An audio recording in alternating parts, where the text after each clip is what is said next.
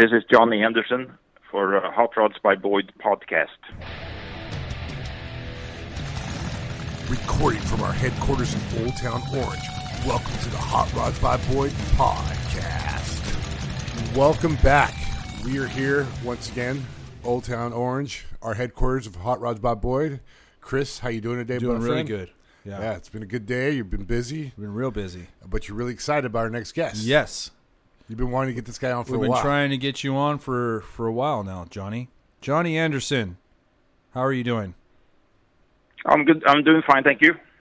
Real good. So, Johnny, I- I'm going to jump right in it because I, I this is for my own curiosity. So, as a kid, um, I noticed that uh, my dad started started hiring a lot of Swedish guys, right?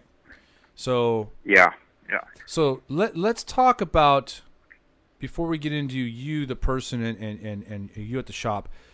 What brought all the you Swedish guys over to America, and how did that all happen? Because I remember Uh, it started. The first Swedish guy I remember was Jarmo. Did Yeah, it start with yeah, start with? it was. Well, go ahead. Tell me. Uh, I mean, the, in Sweden, there's a lot of uh, American cars who got imported from the United States uh, in the 70s, 80s when the uh, gas prices went up here, or there was not enough gas here, so people got rid of the gas guzzlers. Okay. So a lot of guys in Sweden that was a car in, had the car interest. They went over and bought a lot of those nice, really nice cars up. So there was like, like a car culture back there. Myself, I was more into motorcycles, so I got into. I had a Harley Davidson back there, a shopper. So then uh, a friend of mine, we came over here, uh, 78 or 80, I think it was, 1980. So we, did a started in New York, drove cross country out to LA.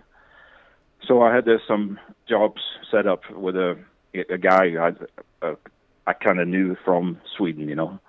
So we were out there, worked a little bit in a machine shop, and then uh, uh, we had to go back to Sweden, and then we came back the following years to LA directly, and then. Uh, when I was out here, I, I met Lars Johansson, yes. some uh, some uh, drag race, I think it was, and then uh, he has started working for for Boyd. So uh, um, so he was a car guy from Sweden, from Stockholm too. So he he uh, you know the, basically America was the promised land basically for people back there. You know they were you know they wouldn't try something different. You know and then like in my case, if I didn't like it, there was an airplane ticket back, and I was back in my grooves back there, you know. But now here it was like a a challenge, you know. It, it's kind of new opportunities and and kind of that kind of stuff, you know. I How- think that's basically why why people came over here. A lot, a lot of them guys, you know. Yeah. How old were you when you came over then? I think it was about 26, 27 or so, Okay. How old are you now? By Yeah. the way. 65. Are you really 65? Man, you look Yep. good. You're, you're doing Yep. pretty good for Still, 65. still, still alive. no, that's good. Yeah. So, um, yeah, because you know, I mean, growing up in Southern California, I mean, you know, they when they say America is a nation of immigrants, it truly is. And and I growing up in Southern California, especially in Orange County, uh, L.A. area, I mean, you see that everything from you know the Hispanic community, you know, uh, the Asian community, and I mean, it just it just seemed like at one point, I think most of the people at the shop were Swedish, right?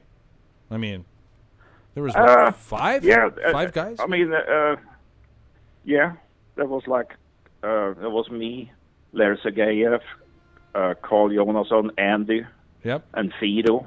Fido, yeah, Uh, and then, and, then, and, then, and, then, and then there was like a couple of more guys came and came and went, you know, yeah, and then, I mean uh, in Pe- between. Pele, and then um, Thomas Lodby eventually, and then you know a lot of, yeah. Yeah, So I mean, I Yeah, guess I was a kid back then, so I didn't. I'm not. I didn't. I'm not asking the questions back then that I'm asking now. You know, like back then, I was like, oh, that's what's what it is. Yeah, Swedish guys are working Yeah, here. Yeah. shop. yeah. So you you yeah. were I mean, uh, so Lars was the first official Swedish employee, right? yeah. Um, and yeah. then, and then And you, I don't know really. I don't really know how he got in to- touch with Boyd. I- I really don't know. maybe it was told sometime, but I I don't really know remember how it how it happened. You know. Yeah, I, I but in, in my case, I I I I met Lars, you know, and then uh, you know I like cars and stuff. So then uh, it was uh, kind of cool to go over to that your dad's, you know, in Buena Park behind the house there to see what they did, you know. So Yeah. I was coming over here and there, you know. So that's how I got in touch with Boyd too, you know. Well, and you know, most of your career, I've known you as a machinist, right? And were you were you trained originally on on machines, or did you just this is something you picked up along the way? No, I I went to school in Sweden for machining, you know. Oh, so nice. I worked in a in a in a shop back there in a in a Bridgeport type machine, you know, for production. Yeah, So that's what I kind of learned, and uh, you know, so, so like lathe and mills manual stuff. You know, that was how I started. Yeah. So and then you you started out at the with my dad back behind my mom's house in the in original hot rod shop. Yeah. Yeah. And just just Yeah, a, just a few a few months before you you guys moved over to Stanton. Yeah, yeah. I uh, what, what I did, I uh, uh, my uh, boys found out that I was a machinist, you know, and then they needed some kind of that was something that was gonna some bushings or whatever he had me do first, you know. So I did that for him on the lathe, and then uh, um, there was something else I don't remember what now what it was, you know. But okay, can you can you do this, you know? And I mean, with that, your dad, there was no print, no nothing. It was just basically, okay, I want something like this, gonna fit here, and uh, look good. Uh, that was basically the guidelines, you know. So anyway, I guess I did it, and then uh, I, I and my my friend Lars told me later, you know, hey, hey, Lars, his boy said, I think we got something here, you know, with with for like me then, you know. Yeah. So then, uh, so he was happy what I did then, you know, and then uh, uh, I the pre the job I had at the time, I they helped me get my green card. So I went home to Sweden to to pick it up, and I got it my birthday, I remember, and then I came back. I worked two two more weeks from that job, and then I quit and started working for your for your dad because he offered me a job Yeah. and then I uh, then that was basically the time he worked. He had moved into to uh, to Stanton and the Yeah. shop he p- put up there On Monroe. Yeah. in Monroe. Yeah, And there's an interesting story about how he was able to, to finance that, right? Because this is what 80, Yeah. this is what 85, 86? I started uh, 80, 80, March 80, 85. 85. Okay, so yeah, Yeah. 85 is Yeah. yeah. So so for those of you uh I don't know. I, I don't I don't even know if it was it was across the country, but there was uh you know, pyramid schemes that were going around. And what it was was these parties where people would you know, you've heard of Ponzi schemes and pyramid schemes, but it was like a kind of like a gambling group. Like people would put put in money and you'd bring other people to put in money. If you brought enough people to you'd get paid out at the top you know? And i think Exactly. there, that was going around, and I think guys like my dad and you know Little John and, and these other guys, they were all at the forefront of this and gathering all these people, and you know those things eventually fizzle out, and there's losers in the deal. But um, if you remember, Yeah. they, they Those- were. those- go ahead. yeah, tho- those guys who came in, uh, you know, if you got in at the bottom and it was running a while, you know, Yeah, then it it it adds up first in the top, you know. So, yeah, if you don't go around, then you lose money. But if you like your dad, he went through a few times, I think. yeah, because you So know, he, he he made he made he made out, he made out good. Yeah. So what the the deal is like? Let's say the buy-in's a thousand bucks. I mean, I, I and I could be getting this wrong. So I'm, I'm I was a kid at the time. You you you bring in a thousand bucks, but then the more people you bring in to bring a thousand bucks in, by the time you get to the top of the pyramid, you know you get paid out like 30, 40, 50 grand, right? And then Something like that. Yeah. yeah, something like you get paid out, and then you just keep bringing people in, and then eventually you get paid out. But eventually they fizzle out, and someone loses. But do you you Yeah. remember when you remember when the shop was raided? Were you there? Yeah. Uh, no, I I wasn't there, but uh, yeah, that was like uh. It, it made the like, news. uh, it, it, yes. it, it was on the yeah, news. Yeah. It was the shop. Yeah. I remember, and and there's you know there's funny stories about that because the who's who of the wheel and hot rod industry were there, They were all in on it. all Yeah. they're, they're like it, there, there were stories. I remember. I remember uh, Li- Little John telling a story about how O.J. Simpson was at one of these uh, parties. the Juice wanted a piece of the Yeah, action. the juice. The juice wanted some juice. So yeah, no, it, it was crazy. The- I mean, there's stories of. Uh, um, you know, I'm not going to mention any names because some of these people are still alive. But you know, the cops raided this thing, and then s- somebody uh, took a leak in one of the cops' motorcycle cops' helmets. Uh, you know, someone someone got ner- real nervous and shoved twenty grand in cash in the back of a roadster. Uh, you know, just just it was on the news. I remember being at home and someone calling, going, uh, "Hey Diane, uh, you see Boyd's on the news right now?" And uh, yeah, it kind of nothing really happened with that This, deal. was this was like eighty. This would have been 85, 86. So how old you were still like? a I was kid. like ten or tw- eleven or twelve. yeah. You know, at that time. But yeah, so uh, uh, the pyramid schemes a lot. Uh, pyramid schemes uh, financed a lot of stuff, you know. Yeah. But uh, Yeah, so No.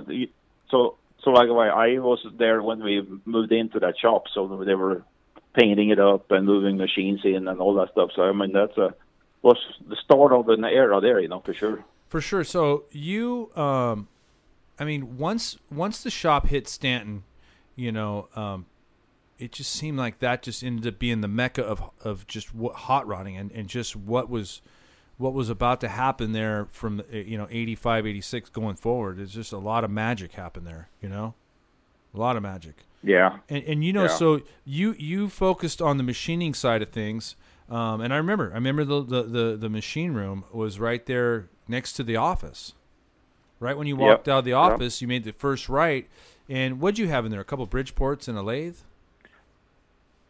Uh, yeah, that was pretty much it. And some, you know, uh, stone tables and stuff like that, you know. yeah with the granite And then, uh, and yeah you know, ne- ne- next on the, on the on the other side of the wall was a chassis room, so we had bandsaws and chassis tables there, you know.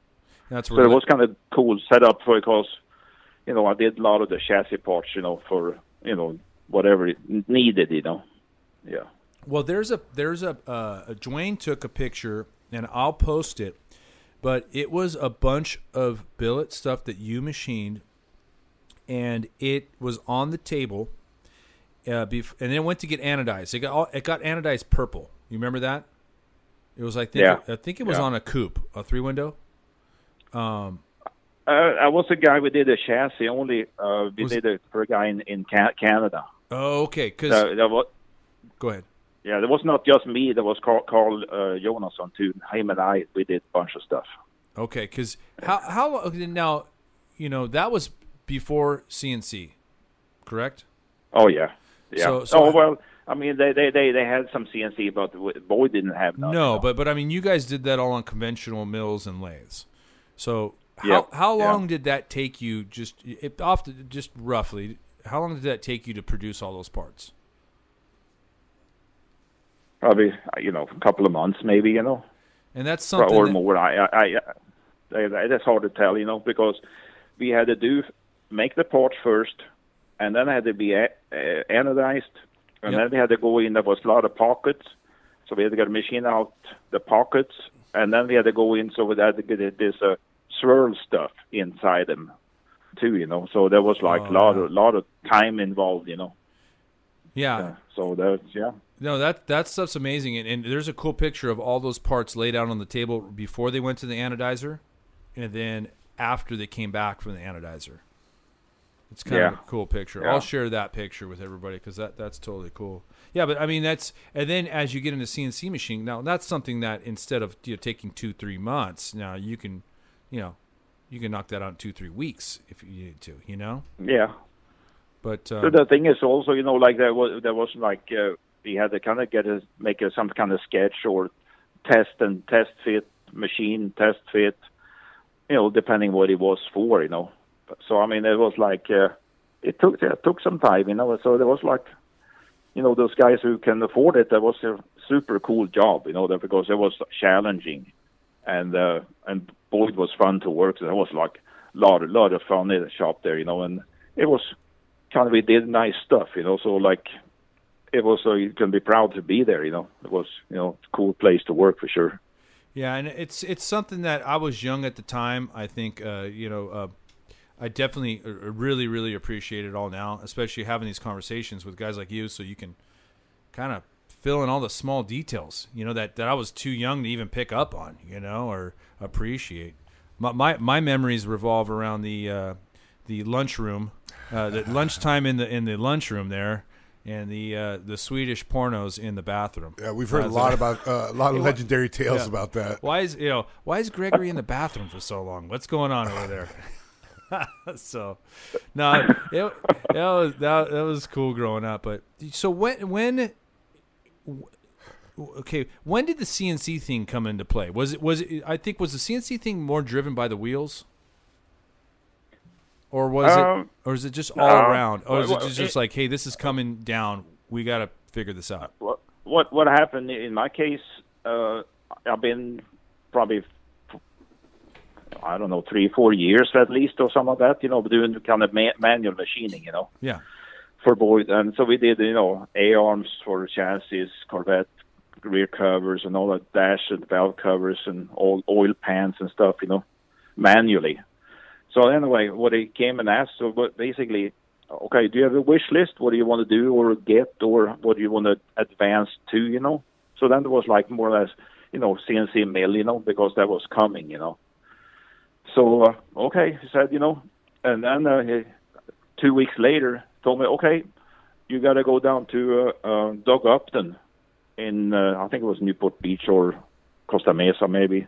He has like a machine shop down there, so he he was going to teach us the the codes for the machine and you know, how they kind of basically work, you know. So uh, I did that, and there was some other people there too, you know. And uh, so then uh, another couple of weeks, uh, a machine showed up in in the next door buildings. He had purchases or leased or whatever, you know. So then uh, we set up there, and uh, that was at the time John Butera. He was working for uh, uh, Hawks. Uh, I think I don't know. I don't know which company it was, but they did the Hawk Hawks race motors. Okay. So anyway, so there was uh, what he he wanted me to do first.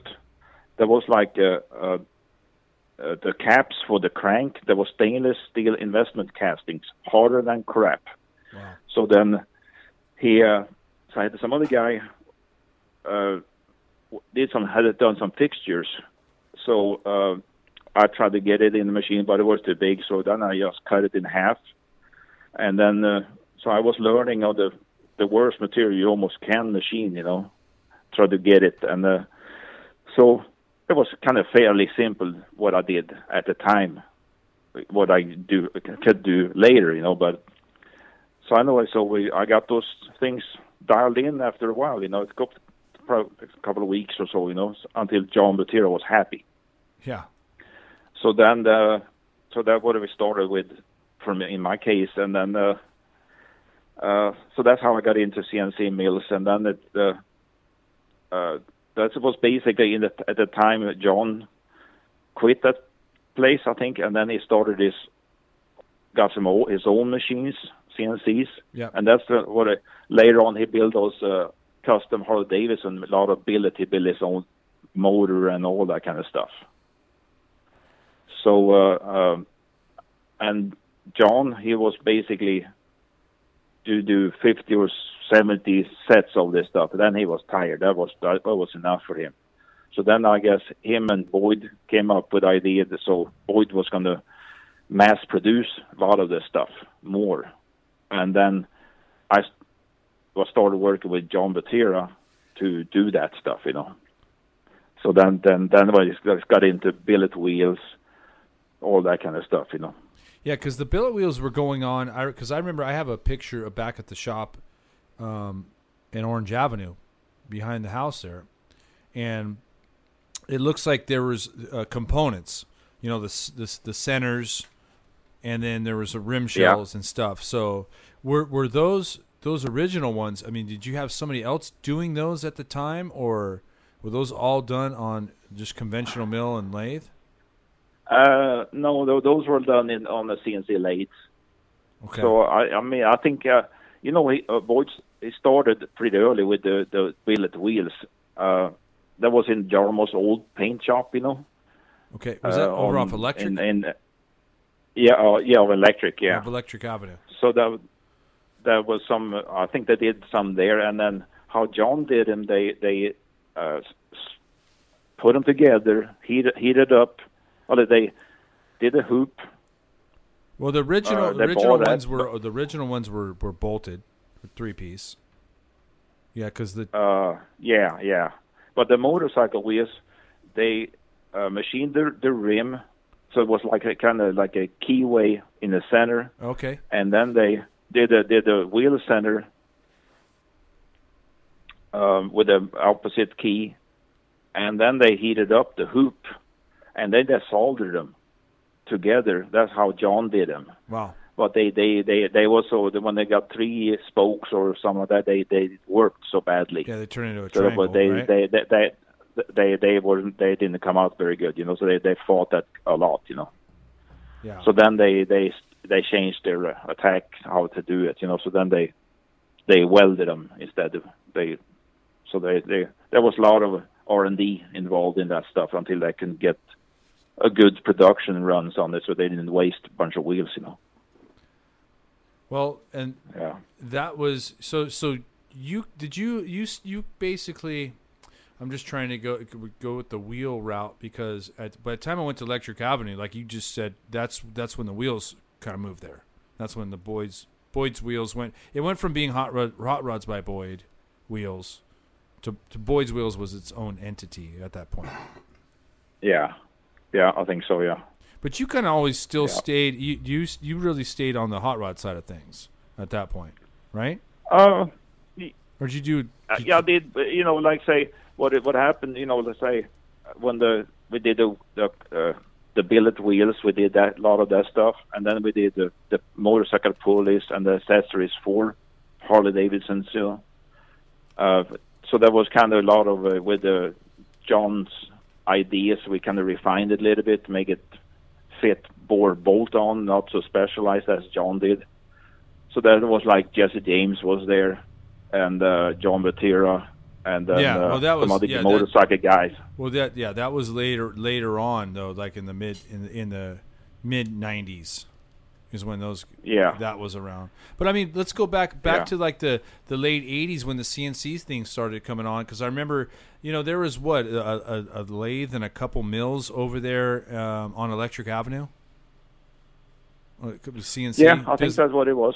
because Yeah, that's yeah. when you know that's when um uh and I don't know if we'll ever have him on the show, but Alan Budnick, my dad got brought Alan Budnick out here from Texas, and he was the one Yep. basically running the wheel side of things. Yeah, and doing uh, the- that's how he was. Yeah, Yeah, doing that and the programming, and then he he was here and um, whatever happened, maybe we'll get the story down the road, but he he left and started his own own thing. But that's I mean, was there a was there a moment that w- whether you, yourself or my dad just said, okay, no, the future of this is CNC because the repeatability of it, right? And just being able to oh, mass yeah. produce something because like like we, I use oh. the example of those parts you made and I, I see them on the on the shelf and then they go to anodize and it's like that that represents like a lot of work you know whether it's two three months you know but if you had to do it again it would probably maybe take you just a little bit less but it still take you a lot of time but when you Of- have of course, yeah. when you have CNC once you dial it in you have the program in and everything boom it's just a matter of setting up machine up putting the material in and running another part then you can run if you run one one part you run a hundred parts exactly. Yeah, that's how it works. You know. so Yeah. yeah, and I mean, but people, people, what my dad I think really needs to get credit for in my mind is you know um, he really brought the made-to-order wheel business out there. There were custom wheels out there, but they were still mass-produced. You know, there were Yeah, custom five-spoke wheels and stuff, but then they made hundreds of them, thousands of them. You know, he he really brought yeah. a You, you know, the you you your dad. Yeah, it was you. Some guys want to have some uh, their own ideas, you know, so he they can just do personal designed wheels, and it cost you them a penny, you know, but they, he he did it for them, you know, yeah, and, it took you know some time to do, but they, they, if they wanted it, they could have it. Well, and the thing with CNC, you have the program. So if the guy says, Well, I bought that one set. I want two more sets. No problem. It's easy Mm-hmm. for you just to you know reproduce it now. You know, and I think that's why Yeah. even even looking at now just how far it's come, we still that's kind of like you know a lot of people for the longest time people go, oh, you want something special, oh, and they they try to gouge people on pricing. Uh, now it's just part of the equation. How much is it going to cost a program? Here it is. This is that. You know, um, it's you know I don't know. I take it for, we take a lot of it for granted now, but it, it's come a long way. Oh yeah, I mean the the, the programming. If you're a good programmer, you can do it pretty quick too because there's so, such a good programs and you know how you know if you know the system or the the CAD program and all that stuff, you can whip it out pretty fast, you know too. So Yeah, it's, it's a it numbers has game. uh, had uh, e- e- evolved since since that when they started CAD program started then you know to what it is now. There's a it's a huge difference, you know. right? What what what do you remember? What um, were, were you working IBM or was it Mac? I remember Little Macs What? being at the shop. Yeah, there was or or CAD. It was there was a Mac Mac computers. Or a AuraCAD. Yeah. Yeah, I remember. Yeah, okay, I but- remember that.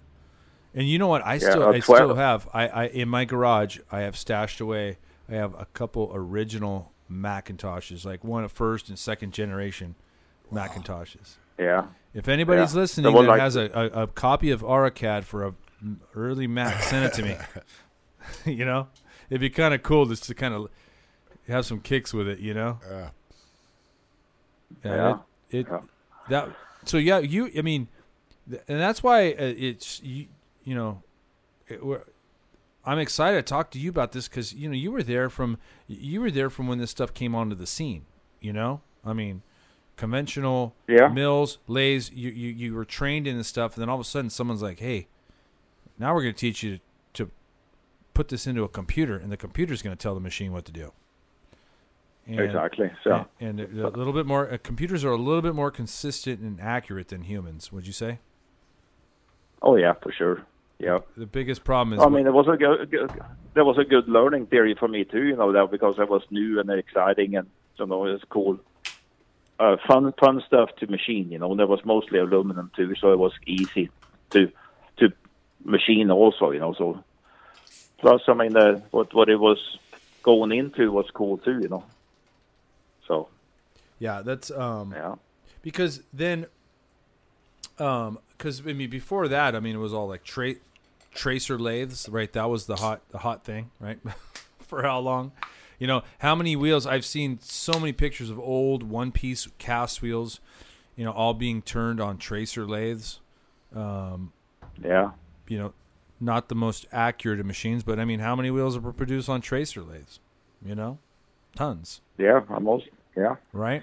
Yeah, but it, it was yeah. I, I, I, I, haven't seen that stuff, you know. But uh, yeah, that's probably how they do it. Did it at the time, you know. That's what they had that's uh, what early, early days, you know. Yeah, cl- close enough for hot rodding, I guess back then, right? You know, Yeah, but it's yeah. you know uh, what what do you what do- what are your thoughts on things that are happening now, like 3D printing and stuff like that? You know, you think that's like the next generation of where where CNC was at in the 80s? Uh, I mean, to me, it's like you know that now they say they can do it. The material is uh, as strong as a billet or or forged or whatever, you know. Yep. But that's kind of like sounds a little iffy to me, you know. But I mean, the thing is, uh, they can do this printing stuff so intricate designs which you can you can hardly machine, you know. Yeah, and, so that's that that's re- really one advan- one advantage with it, the printing, you know. Yeah, we we So We yeah, talked about that earlier today. Uh, there, there was a guy that, that did, built some uh, uh, motorcycle, and he built a rear swing arm with that laser metal metal sintering. And and Uh-huh. I was talking to Mike Curtis about it. Mike Curtis was like, "Yeah, check it out. Look, it's pretty trick." He's like, "Because you could never machine that that way."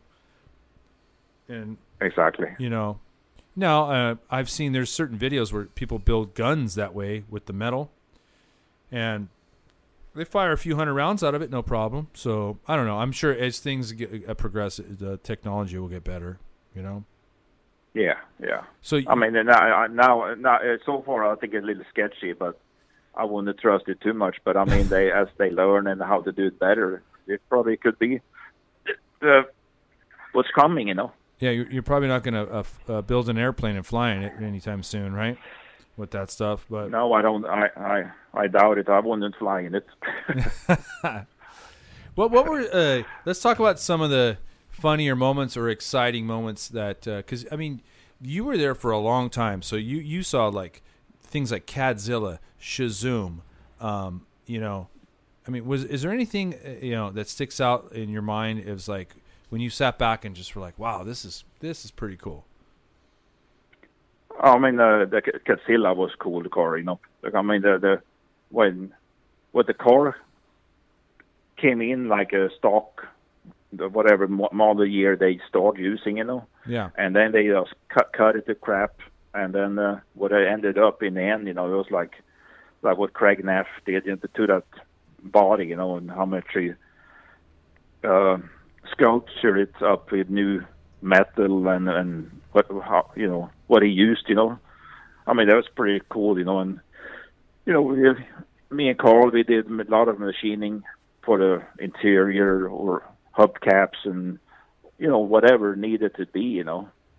But uh, one of the more more funner stuff was also me and Larry Sergeyev with the the uh, uh, some of the chassis, you know. Yeah. Uh, so so like uh, what they call now. Uh, so I mean, there was like a lot of lot of cool stuff, you know. We did. Uh, um, so, uh, but I mean, CadZZilla was. I, it's I have a hard time to remember any particular, but like the CadZZilla, that was like what probably one of the the favorites yeah, of the cars came out, you know, and you know that what's so what's so like it, what's cool about the most of the cars, you know, they that took a, lo- a long time to build them, but they, when they were done, they were really good cars. You know, you can just go take off half across the country with those cars. You know, Yeah, well, we- we're talking they were- about they were- they were well- yeah. You know, they were well built. You know, Yeah. Well, and and you know what? I think uh, it started. You know, uh, uh, and who knows who started uh, saying, but you know, my dad was catching some flack, like, "Oh, these are tra- trailer queens or this and that." And so I think the first car my dad tried to take cross country was the Aluma Coupe, maybe.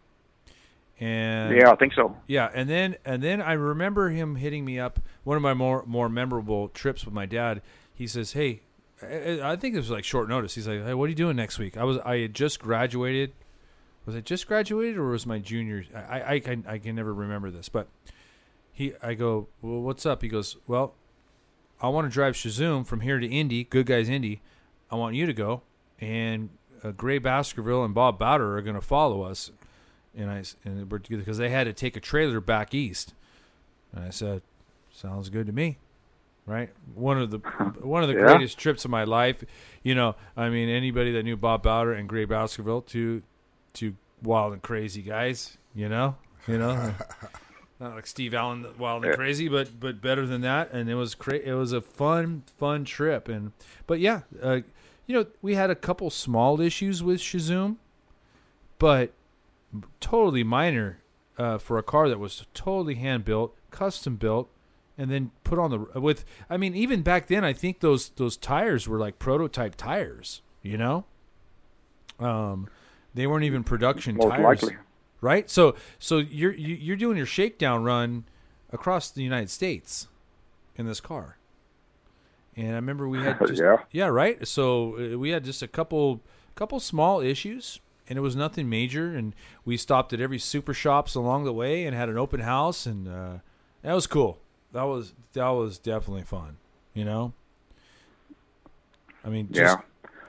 just being a being a part of that. Now I I, I totally appreciate it. You know, um, now as I'm older, and it's like, um, especially with with I'm around machining all day, every day, and every part of what I do is machining. But I still that's one one thing I've never learned is the programming, uh, and I, I know very little on machining.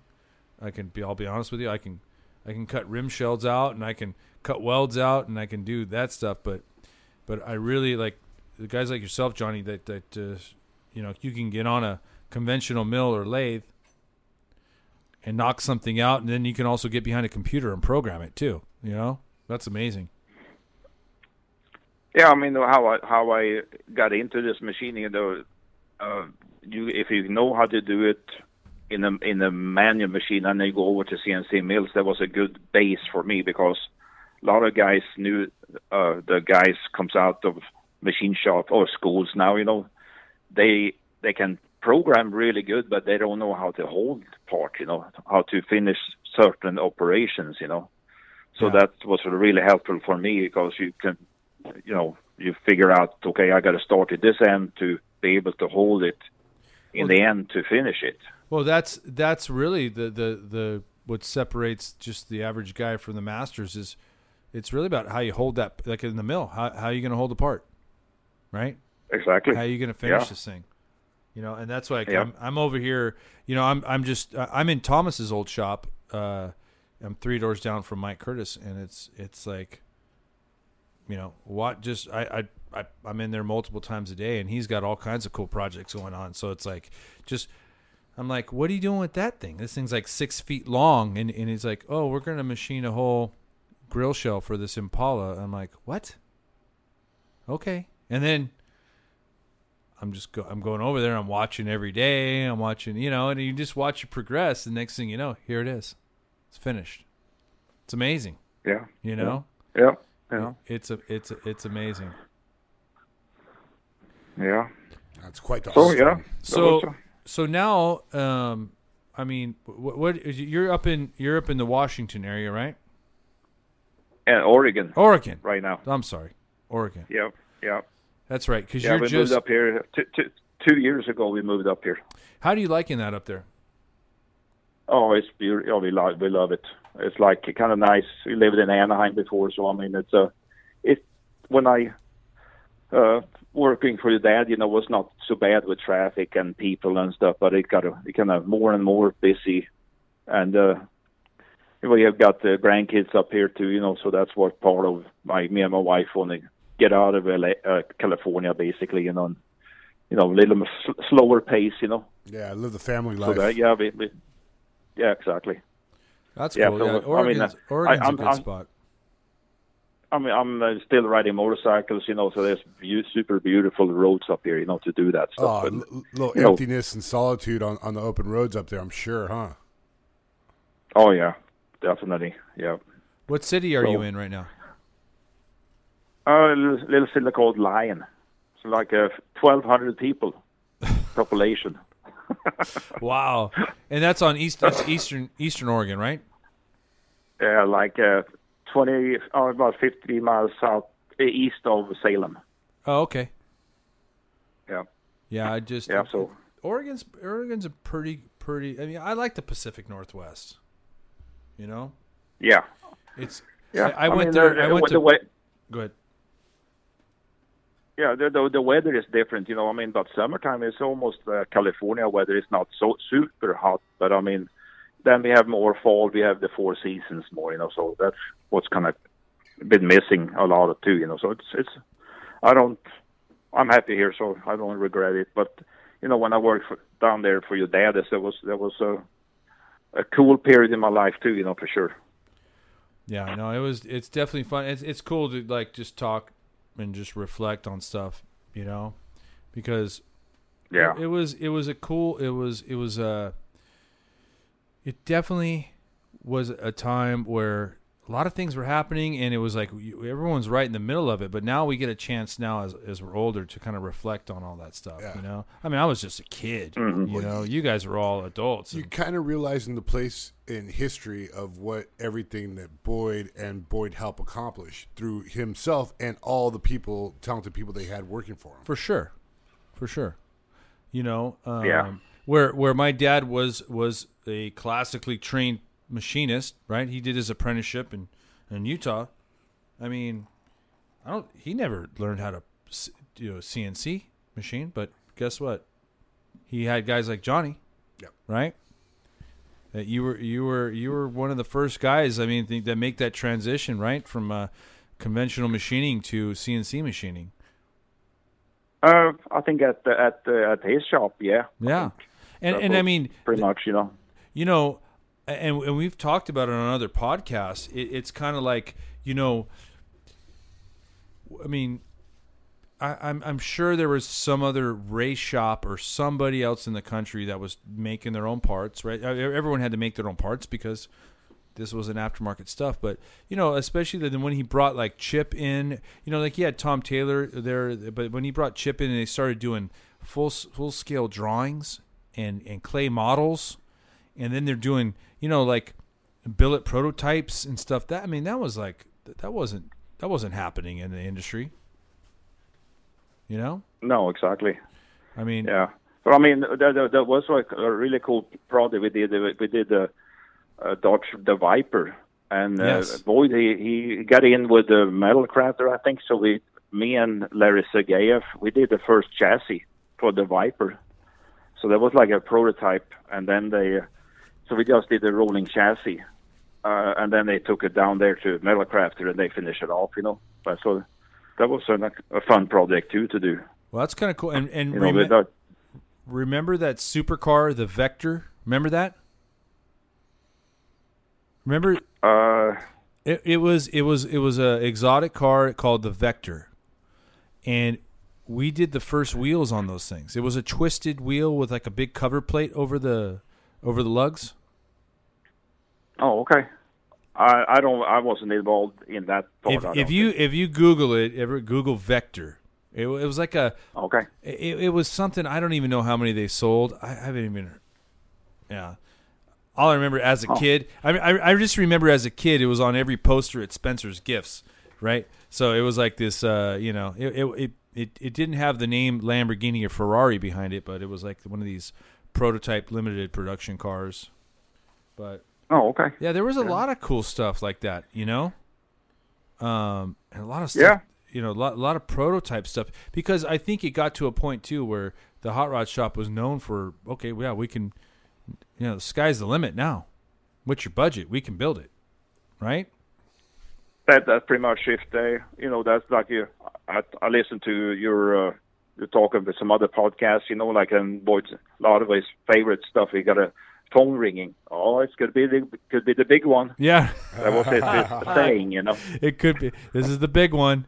Yeah, I mean, Yeah. it's it's true because it's even now, even with me building wheels, people just go, uh, uh, you know, they have some crazy ideas, and I said, well, what's your budget? Because we can make pretty much anything happen. Yeah. It's just Yeah, it's going to exactly. cost you, you know, and then you kind of sometimes guys have the money to do it, and sometimes you got to reel them back down and go, well, you're gonna you're gonna end up here.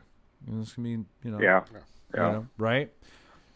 Yeah, But I mean, a, a lot, of, lot of the customers who came in there it was, you know, they're, they were, they're, they're kind of like the toy shop, you know. So they were like really, a lot of the most of them were really nice and friendly, and you know, there was like had fun there, you know, and uh, you know, like had the, their dream built basically, you know. So I mean, they were happier than crap, you know, when they took deliveries of these cars, you know, and just drove off and with the biggest smile on their face, you know, that was like pretty awesome to be involved in a lot of those builds, you know, when when you can see them leave and enjoy what we did for them, you know. Yeah, no, there, there was, and, and you know what, um, and and and it, what was cool to see was, uh, and I think they were what Carl's photography, but Andy put it together into a slideshow.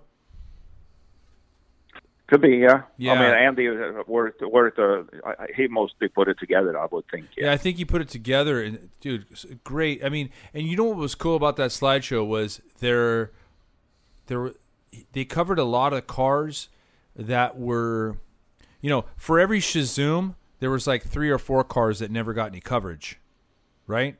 I mean, or, Uh-huh. or, or maybe Yeah. maybe minimal because, you know, back then there was no social media, there was no internet, there was nothing like that. So it was like the magazine could only put so much in once a month or yeah, whatever it was, you know, whenever it was so um, so there, there, it was cool to see it, and you go, oh, I remember that. It was like Por- a Porsche, Yeah. a or a, a, you know, a sprint car or something. Yeah, hey Johnny, if you got any photos of uh, some of these bills and some of the stuff you've worked on uh, back in the day, we'd love to get our hands on them. We could uh, show them off too.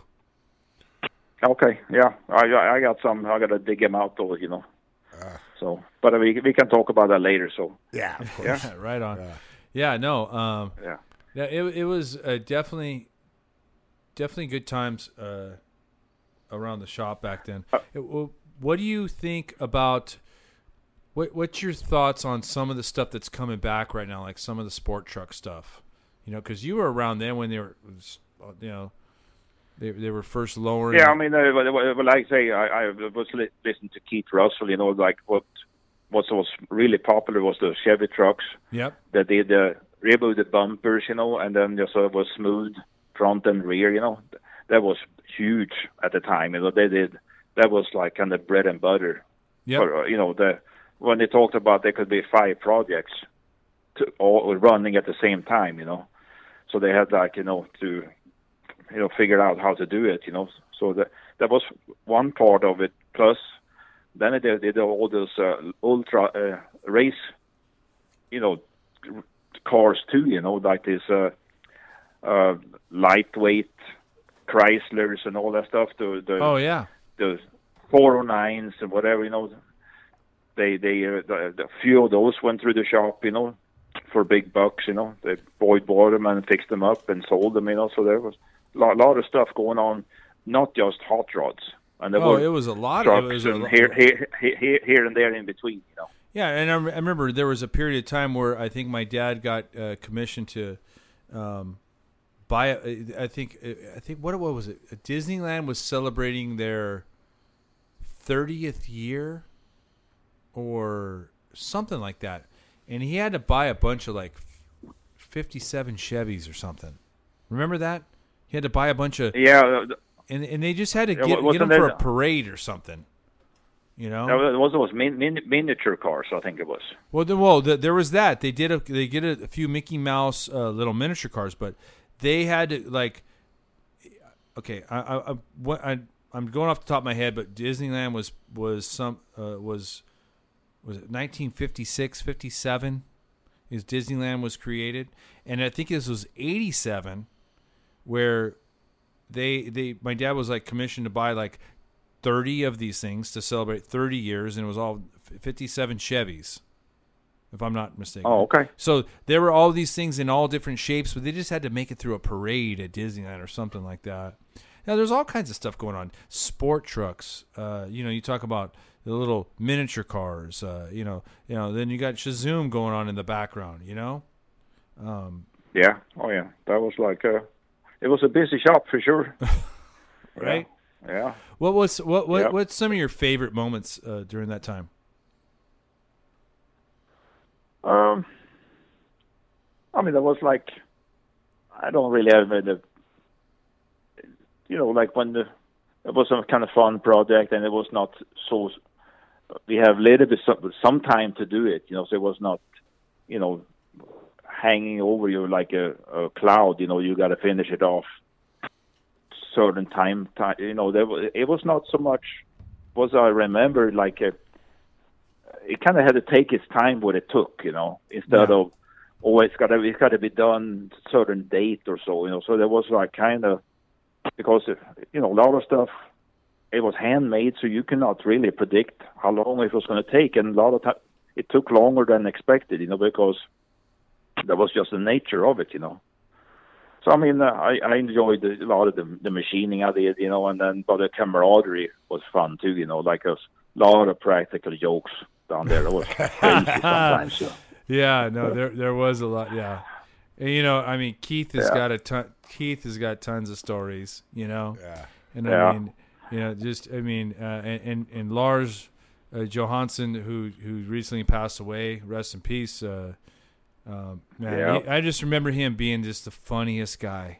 Just just I, I I got I got a fun story about Lars and Dallas Stone. oh You yeah know, yeah Dallas yeah. Stone when he when he came into to shop, he was looking for a, a job, you know. So he came into Boy- Boyd's office like dark glasses and the, Oh, and the I, I've heard the blind, story. Go blind, ahead. blind, Yeah, blind, blind, blind man stick, you know, like Yeah. they, and he was looking like he, he was blind, you know, as he walked into Boyd's office and so what are you what are you doing here? I'm looking for jobs for a painter's helper. and Boyd else got quiet. and then uh, so anyway, I guess he started talking and you know he just and the boy understood he just joked, you know. Yeah, that's So then, but, so he so he got a jo- uh, job, you know. That's funny. Yeah, Dallas. Uh, I, God, we, I got to look at that guy and get him on here. Yeah, because yeah, he showed up with the the Ray Bans and the uh, and the blind man stick, right? Looking for a job as a painter. Yeah, yeah, That's funny, dude. yeah.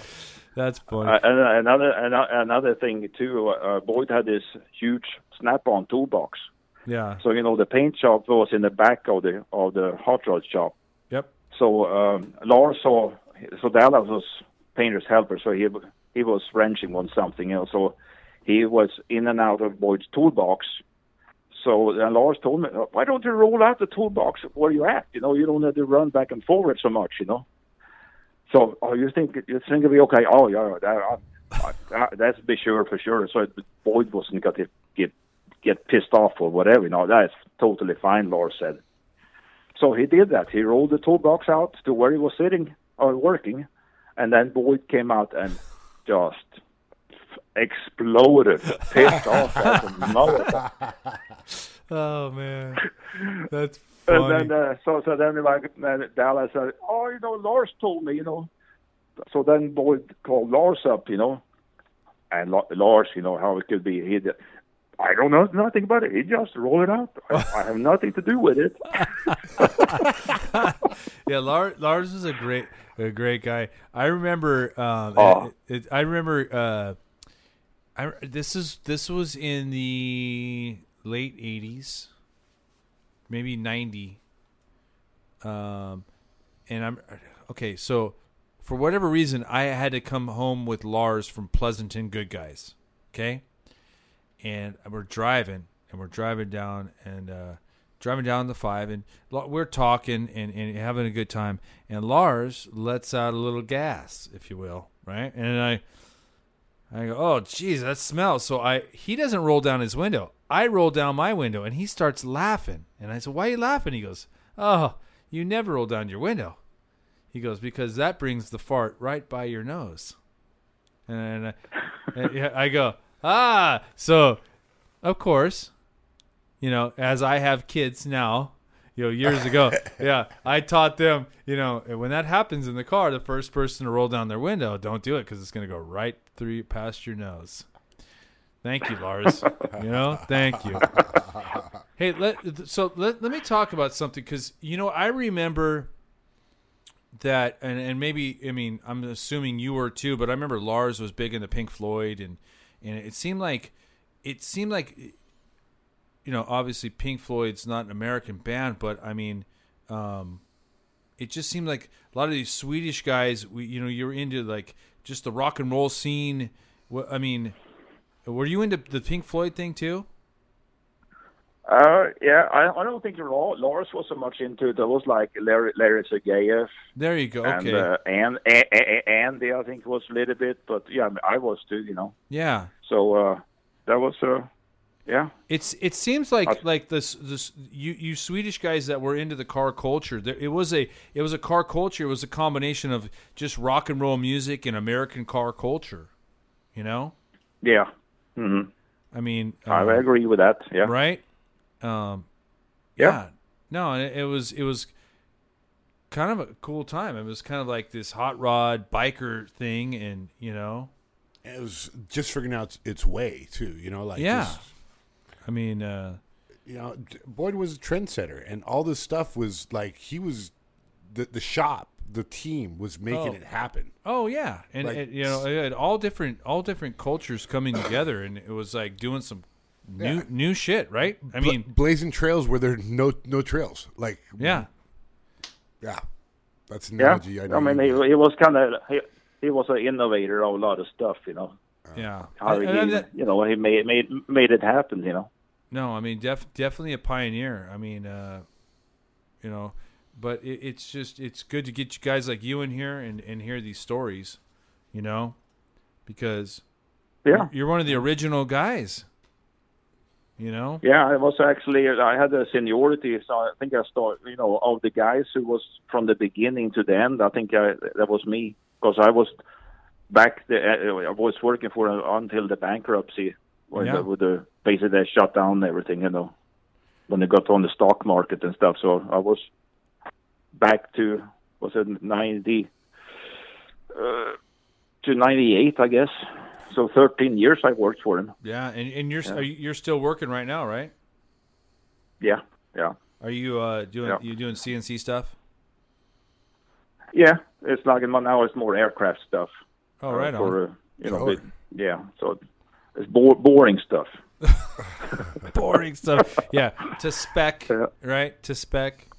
You know, that's cool though. Yeah. But you're having a good time. You're in a good spot in your life, right? Yeah. Oh, yeah. I mean, now it's just uh, it's kind of you know trapping down. Then it's kind of enjoyable not to be stressed out every day with deadlines and stuff. So it, it's it's kind of cool, you know. And traffic, right? Yep. No more traffic. Definitely. yep. You know. I think that it, it, it, living here in Southern California, you have to just be mentally prepared. It's like, you know, I I don't live that far away from from the shop, but if I don't leave, if I leave at six fifteen, I can make it here in thirty five minutes. If I leave at six thirty, it takes me forty five to an hour. You know, and it's just like you got to plan accordingly. You know, Yeah. you know? Yeah. But uh, Yeah. you know it's it's uh where where where you live at it's a nice this is a nice uh i like it i like eastern oregon Yeah. Now I, I it take me fifty miles, twenty five minutes. that's nice yeah and you're not honking at anybody you're not flipping anybody off you know you're probably just like okay you know Yep. hey and, and when Yeah, you when you go uh and you don't have any sales tax right Nope. That's Yeah, good too. beautiful Yeah. and then when you when you go to the gas station you don't have to pump your own gas they won't let you right Full, service. they full Yeah, service Full service. You know what? Uh, I, and I probably already told you this, but I, I took my family to visit a friend in Bend, Oregon, over the over the holidays, and he said, "I go, hey, I want to go get some beer. Let's go. f- I, oh, I got a couple growlers. Let's go fill it up. Okay." And he goes, "We're gonna go to a gas station." I said, "No, no, no. I want good beer." Like he's like, "No, trust me." So we go to this gas station. It's freezing outside, and the girl, I give her my credit card. She fills up my tank. I go inside to this gas station. There's 20 something taps of, of local amazing beer on tap, no sales tax. And I just go, geez, maybe Bend is the spot when I retire. You know? maybe, maybe. Yeah. Well, Johnny, you know what? Um, I think we're going to just wrap this up, but I appreciate you coming on. You know? No, no problem. It was I- I- enjoyable for me too. So Yeah, Yeah. You, know, what, and and it, it- you know what, we'd love to have you on again because you know what happens is I tell you what, every time we had Dennis Rickliffs on this morning, right?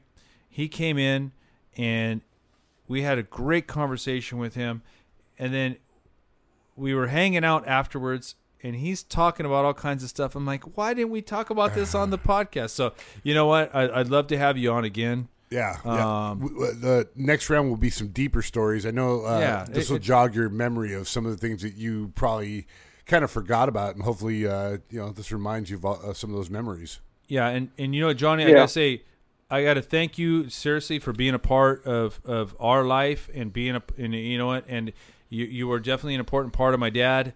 Um, I really appreciate all that you put into this, and uh, Oh, you're welcome. yeah, I, I really thank you for sharing, and I, I wish you the best and uh, have a great time up there in Oregon. Maybe I'll come see you. I'm gonna I'm gonna do another trip. That was a good trip. I need to come up there. Sounds good. Yeah, you're always welcome. All right. Well, thank you. Have have a good time, and then uh, we we are out. Yeah, well, how sweet this was, this podcast. Yeah, it was, huh? yeah. Dude, Johnny, uh, amazing guest, dude. Thank you for your uh, your your your stories, uh, all the memories you've shared. We look forward to having you again. Uh, from Chris, from Johnny, from myself, this is Hot Rods by Boyd podcast. Thank you guys for listening. We love you. It's been awesome, and we got way more stories coming up. So keep uh, tuning in, and we'll talk to you guys next time. See ya.